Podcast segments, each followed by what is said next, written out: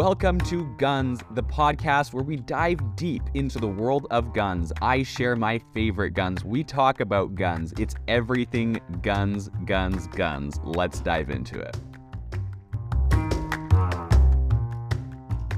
Why ban body armor? Unfortunately, this is a discussion that has been gaining much ground and an argument that has been gaining control. The main ideas and assumptions behind banning body armor are as follows. First, body armor levels the advantage that police officers and law enforcement have over criminals. Second, body armor is only worn by people who intend to end up in a shooting. And the third assumption is that criminals will not buy body armor when it is made illegal. These are not assumptions that I agree with, but they are the assumptions that are being used to justify the banning of body armor in two different places. Before we explain where they're being banned, we're also going to be going over the open and alleged hidden goal behind banning body armor, the numbers behind banning body armor, its effectiveness as a strategy, and why civilians may want to own body armor. New York has successfully banned the use, possession, and purchase of body armor. And unfortunately, this is not the only state. California is currently working to ban body armor as well. So what are the goals behind this ban? It is to reduce officer fatalities. Though many allege that the hidden goal behind this body armor ban is actually to disarm the population, taking away a level of defense that they might have.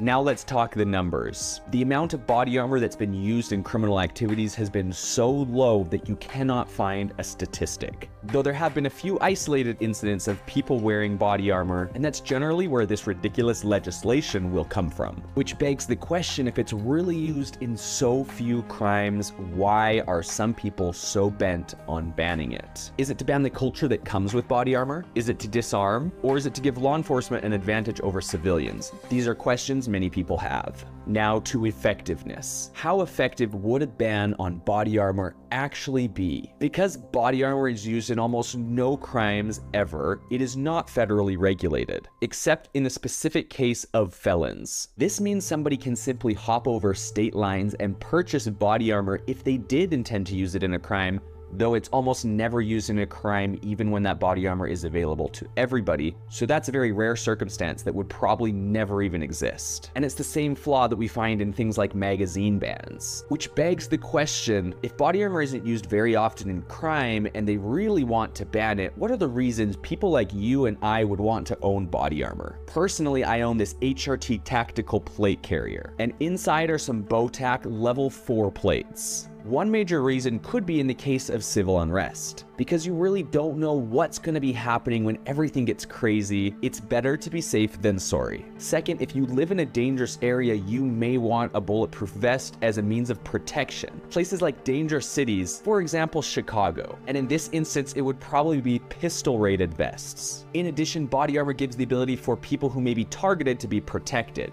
for example political pundits. Another reason would be emergency preparedness. If there is a natural disaster, things may get out of hand, and having body armor adds another layer of security to your plans. Fifth is that body armor can have a deterrence effect. In situations where you may need it, showing that you have body armor will show that you are protected. This could deter criminals from targeting you because they see that you are more prepared than they are. In other words, you do not appear to be an easy target. And six, and probably the most important, is body armor offers a balance of power. It will probably never need to be used in this way. Just as body armor shows that you're not the ideal victim for a crime, body armor shows that you are not the ideal victim for tyranny. So to conclude, body armor gives civilians like you and me an advantage over criminals. Body armor is almost never used in crime, and given all the benefits it offers to people like you and me, it makes almost no sense sense to regulate it. Thank you for watching Civilian Tactical. Stay tactical, stay inquisitive, and if you're not subscribed already, subscribe. And if you are subscribed, make sure to unsubscribe and resubscribe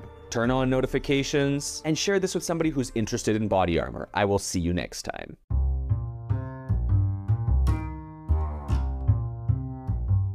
Thank you for joining us for this week's episode of Guns, hosted by Dalen Schaefer. Do not forget to follow this podcast to get our next episode, and I will see you next time.